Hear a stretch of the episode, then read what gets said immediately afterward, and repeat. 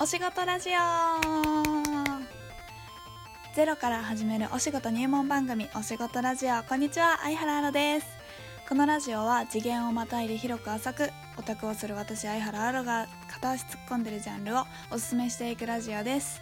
今回は第2回ということで前回取り上げましたジャニーズ事務所の King&Prince のメンバー神宮寺太くんをピックアップしてお話ししたいと思います。イエーイ。私ちなみに一番の推しが神宮寺太くんなので、えー、一番最初にピックアップさせていただきたいと思います、えー、神宮寺太くんは1997年10月30日千葉県生まれ大型一人っ子現在22歳の男の子です、えー、身長は175センチ体重は、えー、多分53から56キロうろちょろしてると思います。軽いですよね。えっ、ー、と余談ですがセカンドライブの DVD ではおそらく神宮寺太くん過去最高体重の60キロの姿が見ることができます。なんかあれですね。あの動物園みたいになっちゃいましたけど見ることができます。まあ60キロでも175センチなので BMI が19.6なんですよね。適正体重より7キロも軽いっていう。じゃあ普段どうなんだっていう感じなんですけど本当にその60キロのね姿がね本当に可愛いんですよ。こう輪郭がちょっと丸みがあってね。なんかいつもなんかこうほっぺたがペタって感じなんですけどほっぺたがふわっていう感じなんですよね。60キロになるとね。大変可愛いんですよ。ずっと60キロでいてほしいです。で、えー、最後にメンバーからはターコイズブルー。えー、ななんでターコイズブルーってななんでそんな中途半端な色っていう感じですけどキンプリの子たちは自分たちでメンバーから決めてるんですよね。でえー、っと多分平野くんが一番最初に決まったのかな。で赤に決まって赤は赤でもありきたりなのは嫌っていう何ともな理由で深紅深紅なんですよ。でそんな感じで、えー、っとターコイズブルーもとか、えー、他のメンバーのひまわりイエローとかそういうのも決まっていったんじゃないかなと思います。だいぶね戦隊ものっぽくて可愛いですよね。で神宮寺豊くんターコイズブルーを選んだ理由は単純に綺麗だからっていう理由を挙げてますね。で神宮寺くんはえっ、ー、とアクセサリーとかもターコイズが好きなんですよね。それは多分えっ、ー、と憧れの先輩木村拓哉さんでそれその影響も、えー、多い大きいのかなと思います。あとターコイズは成功の石、えー、成功という意味を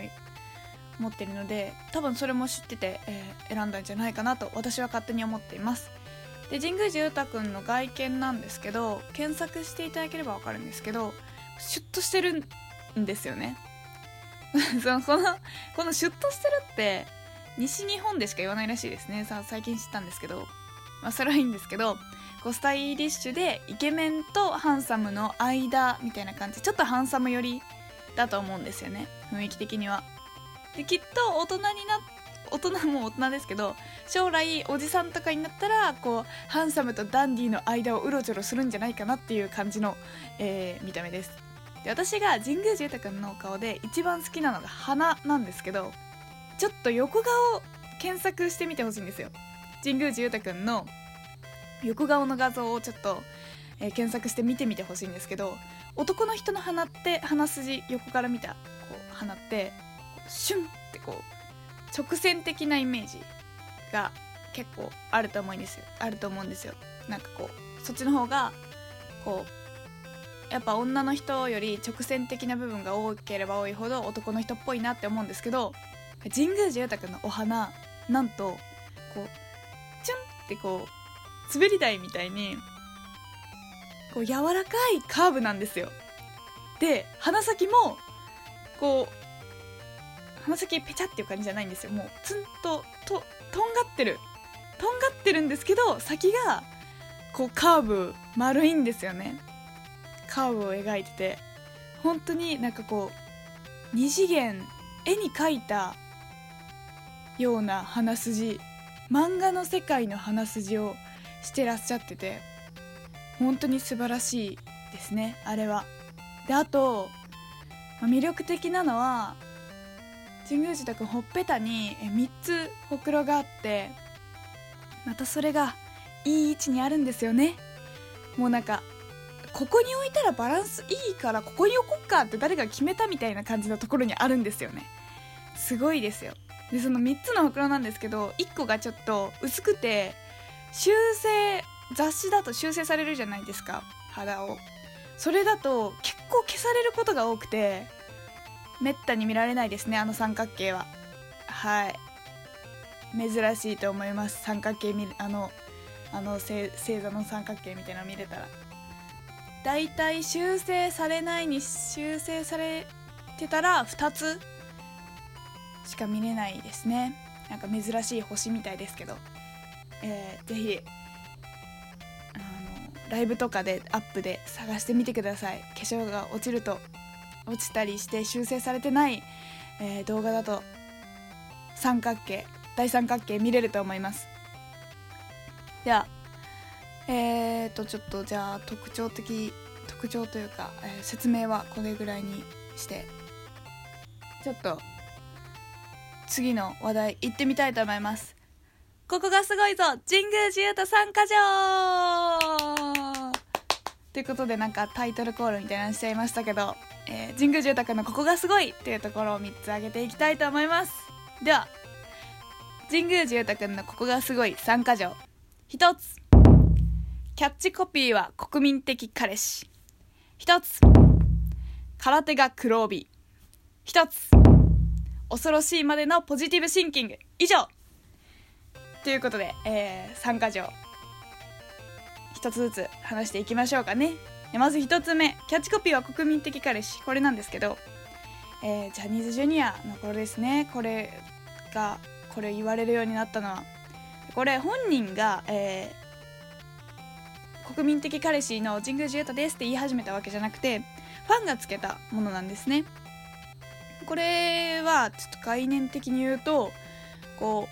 う甘い言葉を言うのが得意とかそういうことじゃなくて、まあ、得意なんですけどこう例を出すとしたら、えー、セクシーゾーンの中島健人、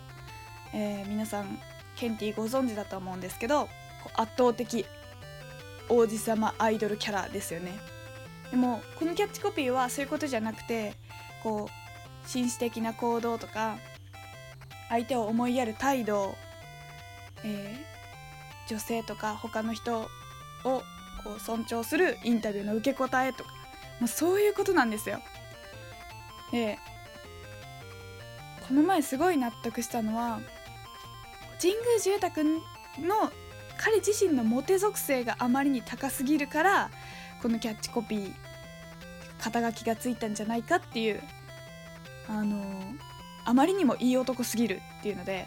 ちょっと彼のモテエピソードで私が一番好きなのはバレンタインチョコの話なんですけどこれ結構ツイッターでも言ってると思うんですけどバレンタインのエピソードでキンプリで有名なのは平野翔くんの最高記録が64個っていう話なんですけどまあその64個の中にはもちろん本命もあったと思うんですけどこう多分渡しとけみたいな記念っぽい感じも多かったと思うんですよ。なんて言うんだろうななんかこうテニプリでいう跡部敬吾のチョコレートみたいな。テニプリのオタクがバレンタインでチョコを送るなら好きなキャラに渡すのと好み先生に送るのと、えー、後部敬吾に送らねばならぬと。もうそういう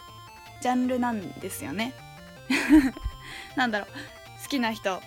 に渡すのとお世話になってる人。で後部敬吾っていうじゃチョコを渡すジャンルがもうジャンルになってるんですよ。多分平野翔くんの64個もそういうことだったんじゃないかなっていうのでその平野くんはもう誰にでもこう平等で、まあ、優しいしもう本当にスターだったと思うんですよ。運動神経もすごくいいし。だから、ま、渡すみんなに渡すなら平野くんにも渡しとくかみたいな。結構ねそういうのそういうチョコが多かったと思うんですよ。まあまさにモテているって言えばモテてるんですけどそれこの圧倒的この多い大量のチョコレートのエピソードと相対するのが神宮寺勇太くんのチョコのエピソードなんですけど最大で神宮寺太くんが最大でもらったチョコレートの数は7個なんですよね。想像より多分少ないなって思ったと思うんですけど数じゃないんですよこれが。7個全部に手紙がついてた。ここです。これです。みんな本命だったんですよマジで。でしかも手紙を書いてるっていうことは本命だけどちょっと大勢に紛れて渡しとけば、まあ、気づかれないし私も、まあ、私が本命だと思って相手に渡して食べてもらえればいいみたいなそういう気持ちなそんな気持ちじゃないんですよ。もう本当に好きだっていうのを伝えてあの付き合いたいという申し出だったと思うんですよ。その7個は多分。すごいですよねこれ。なんかどう同じ時期に7人本気の女がいるって相当すごくないですか？いやこれは震えましたね。平野翔くんのなんか圧倒的エピソードとは別の意味で。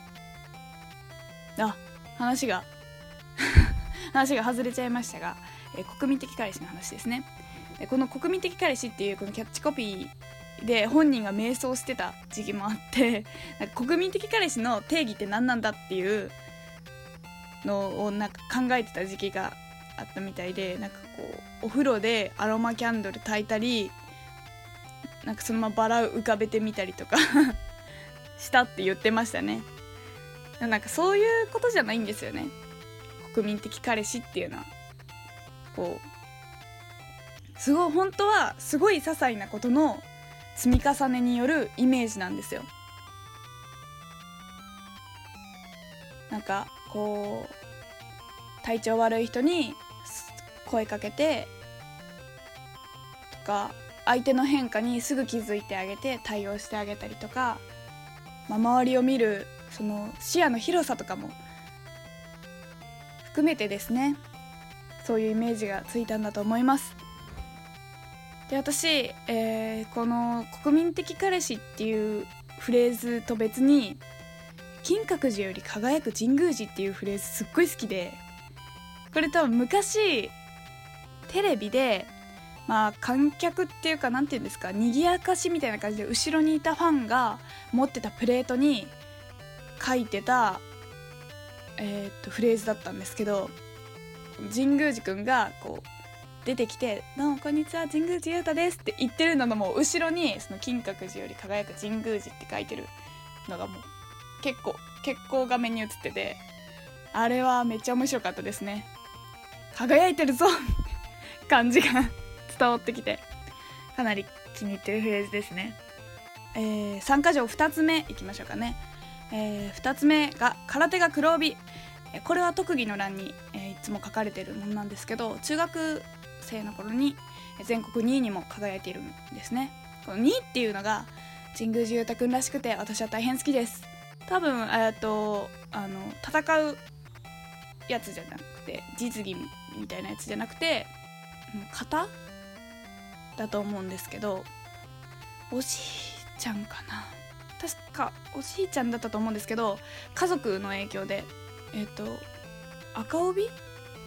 の人がいるみたいで、えー、その影響で始めたみたいです。朝の情報番組「ZIP!」で放送中の「メダルラッシュ」っていうキングプリンスのコーナーで、えー、オリンピック競技に選ばれた空手の方に神宮寺勇太君が挑戦している回がありますのでぜひ調べて見てみてください。有吉さんと、えー、嵐の櫻井君の夜会板割りとかもその場でスタジオでやった回がキングプリンスの回で特技披露で板割りしてましたね。回し蹴りとかも結構上手でした。結構上手でしたっていうか上手です。すっごい足上がるんですよ。ライブとかでも。ぜひ、えー、気になる方は調べてみてみてください。まあこの1か条目のね国民的彼氏っていう紳士的な言動に空手黒帯っていう、えー、体の強さが加わるということでまさしく理想の彼氏ですね。で、えー、3か条最後恐ろしいまでのポジティブシンキング。これが恐ろしいんですよ。私めっちゃネガティブなんで本当に見習い見習いたいんですけどこうジュニアのレッスンってすごい厳しいあの厳しいっていう話を聞きますよね。で神宮寺君結構怒られるタイプだったみたいでなんかそれでも俺が怒られてこの場の空気がこう引き締まってみんながこういい雰囲気で切磋琢磨して練習し合い練習できるなら俺が怒られるならいいかなみたいな。そういう怒れ俺が怒られてもいいかなみたいなそういう考えだったみたいで。結構まず落ち込むっていうことがめにないみたいです。なんかすごく嫌なこととか辛いこととかがあっても俺かわいそうだなって思って終わるって言ってたのですごいなと思って。なんか国民的彼氏って呼ばれるその言動もこの恐ろしいまでのポジティブシンキングもおそらく彼は自分に自信があるからだと私は思うんですよね。ナルシストとか日本ではそういう風に取られちゃうことも多分多いと思うんですけどなんというかナルシストっていうかみんなが嫌うナルシストって自分のことを客観視できてないのに自分で自分のことを、えー、実際の実力よりも過大評価をしているっていう本当はそんなことないのに自分は自分のことをすごく評価してるっていう実力に見合わない自信がすごく人に嫌がられると思うんですけど彼は自分がやってきたことにちゃんと自信があって自分の実力をちゃんと客観視して俺はこういうことができてるからちゃんとできるっていうしこういうことができてるから俺は大丈夫っていうなんかこう何にしてもその自信を失わないのがあれは本当に心が強いなって思います。ちゃんと自分のことを評価してあげれるっていう自分を信じきるあの強さが恐ろしいですね。ネガティブな私からすると。いや神宮寺太くんここがすごい参加条えー、どうだったでしょうか。本当はねもっとすごいところいっぱいあるんですけど3か条ざっくり3つおすすめしていきました、えー、次の話題に行きましょうかね。ここからは、えー、キングプリンスのメンバー内での私のおすすめのコンビ組み合わせですね2人の。コンビについてお話ししたいと思います、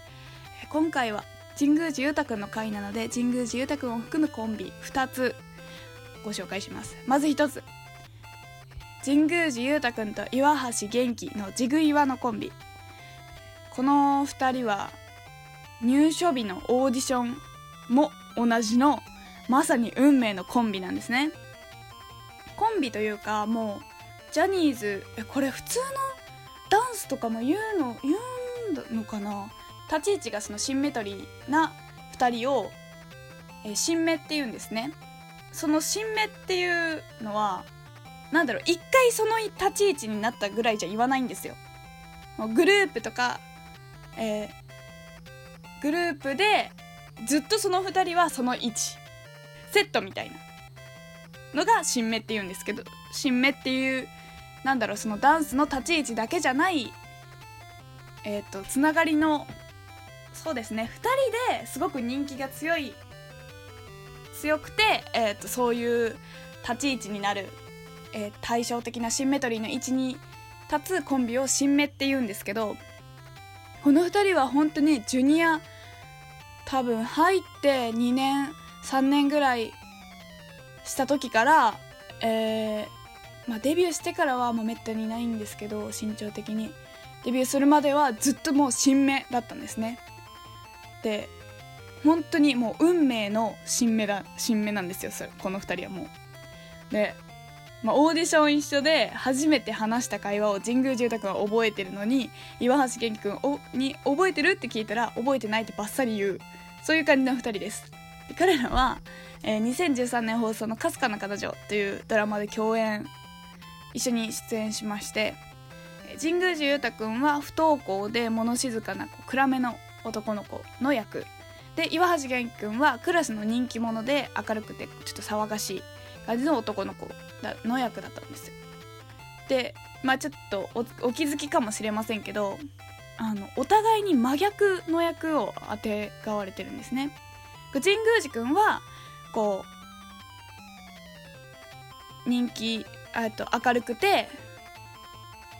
えー、クラスの人気者っぽいキャラクターなんですよ本当は本当はそうなんだけど不登校の物静かな感じの男の子の役をあてがわれて岩橋くんはおとなしくて静かな、えー、男の子なのに、えー、クラスの人気者の明るくてもう授業中もすぐ大きい声出しちゃうみたいな役をあてがわれちゃったんですよ。どうすどうしようって自分と真逆の役が来ちゃったってなったんですけど彼らはあえこいつも逆のやつあてがわれてるっていう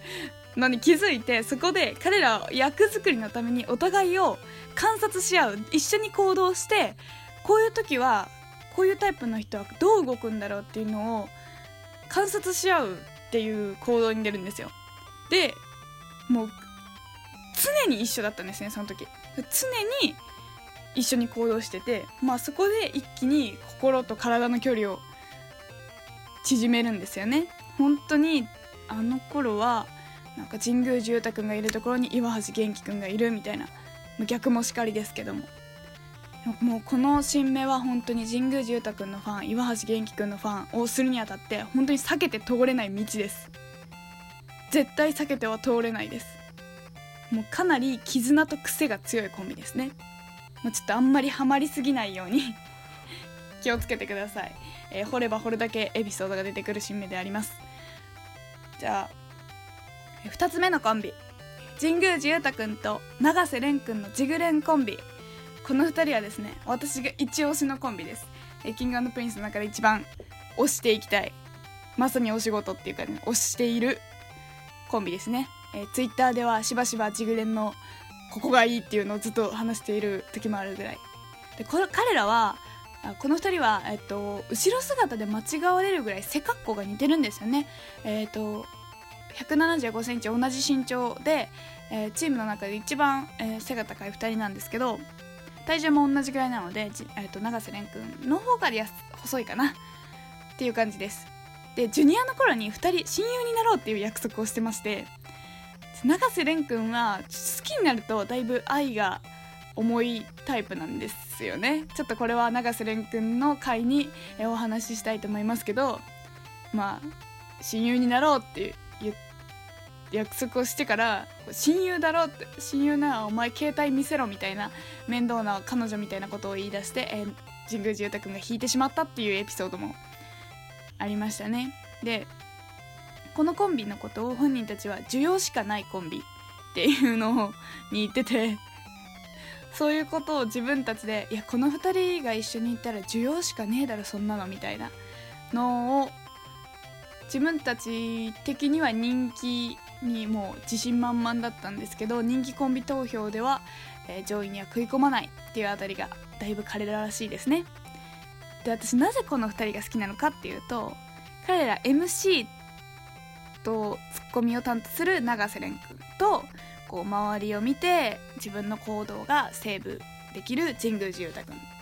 の2人なんでライブや企画とかで MC を2人で2人でやってたりするんですね。まあ、メインは永瀬廉君がしてそのサポートをこう神宮寺君がするっていう感じなんですけどそんな似て非なる2人おそらくおそらくですよ。これは推測ですけど同じクラスなら多分話してないと思うんですよ。別に仲が悪いとかじゃなくて話す特に話すことないっていう2人だと思うんですよ。こう背格好が似てて、まあ、ちょっとクールっぽい見た目にまあボケとかではナルシストっぽいネタの発言をする。で周りを見て自分の行動を決められる冷静さとかは結構似てるんですよね。でそんな2人が同じグループに一緒にこう仲いいグループとかあるじゃないですか。その同じグループに入ってるかなっていう思い私は入らないと思うんですよ。それは本当にあいついけすかね？みたいなそういうあいつの仲があいつ嫌いみたいな仲が悪いっていうことじゃなくてなんかこう確か女の子だと似てれば似てるほど絶対多分敵対して私の方が可愛いとかこう私の方が人気あるとか多分そういうことになってると思うんですけどそれが男の子だからあいつもかっこいい俺もかっこいいみたいな感じでお互いを認め合えてるっていうのが私は大好きなんですよ。似てるからこそ何を考えてるかが分かるし似てるからこそ俺がかっこよければあいつもちゃんとかっこいいみたいななんかそういう信頼が私は見える私にはなんか女の子にはない間柄が見えてすごく好きなんですよ。あとこれプチ情報なんですけどジグレンはえっとお母さんたちが仲良しなんですよね。これなかなかねあれレアな話なんですけど。なんて言うんですか永瀬廉の母です。神宮寺太の母です。よろしくお願いしますっていう感じで仲あの仲良くなったわけじゃなくて本当にたまたま共通の知り合いがいて本人たちが知らないうちにお母さん同士で仲良くなってたみたいです。かわい。いお茶とかしてるみたいで。いいですよね。絶対綺麗ですもんねお母さんもね。で、えー、このジグレン2人が共演した永瀬廉君主演の映画「え、うちの執事が言うことには」が、えー、各配信サービスで配信され始めたのでぜひ気になる方は見てみてください。やべこれもう30分ぐらい話しちゃいましたね。えー、神宮寺豊君のことを少しでも気になってくださいましたでしょうか？本当に魅力的なお方なのでぜひ神宮寺隊へようこそ、えー、で私、えー、前回宣伝し忘れましたが、え、日テレで放送予定の中島健と平野翔ダブル主演ドラマあー噛んだね。ダブル主演ドラマ「ミッドナイトランナー」の主題歌「メイジーナイト」が6月10日発売予定です。このような状況なので、えー、先延ばしに発売が先延ばしになったりまだドラマが放送されてなかったりしますが、えー、とてもかっこいい曲なのでぜひ、えー、お買い求めください、えー、ユニバーサルミュージックジャパンの公式 YouTube チャンネルにて、えミュージックビデオがもう本当にほとんど全編公開されてると言っても過言ではないぐらい長い、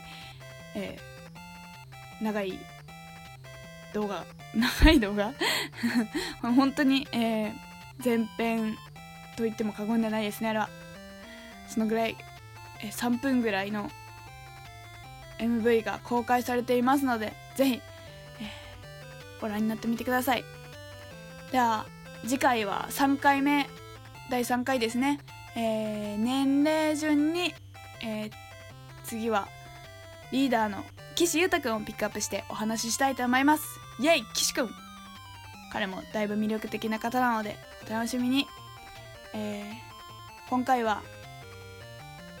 土曜日に更新しようかな。週1で更新しようとか言ってたのに、えー、長い自粛期間のせいで曜日ってか日付感覚がごちゃごちゃになり日曜日に更新してしまったことを深く反省しています。次はないといいな。でも性格的にあるかもしれないな。ということでそれでは相原アナでした。じゃあね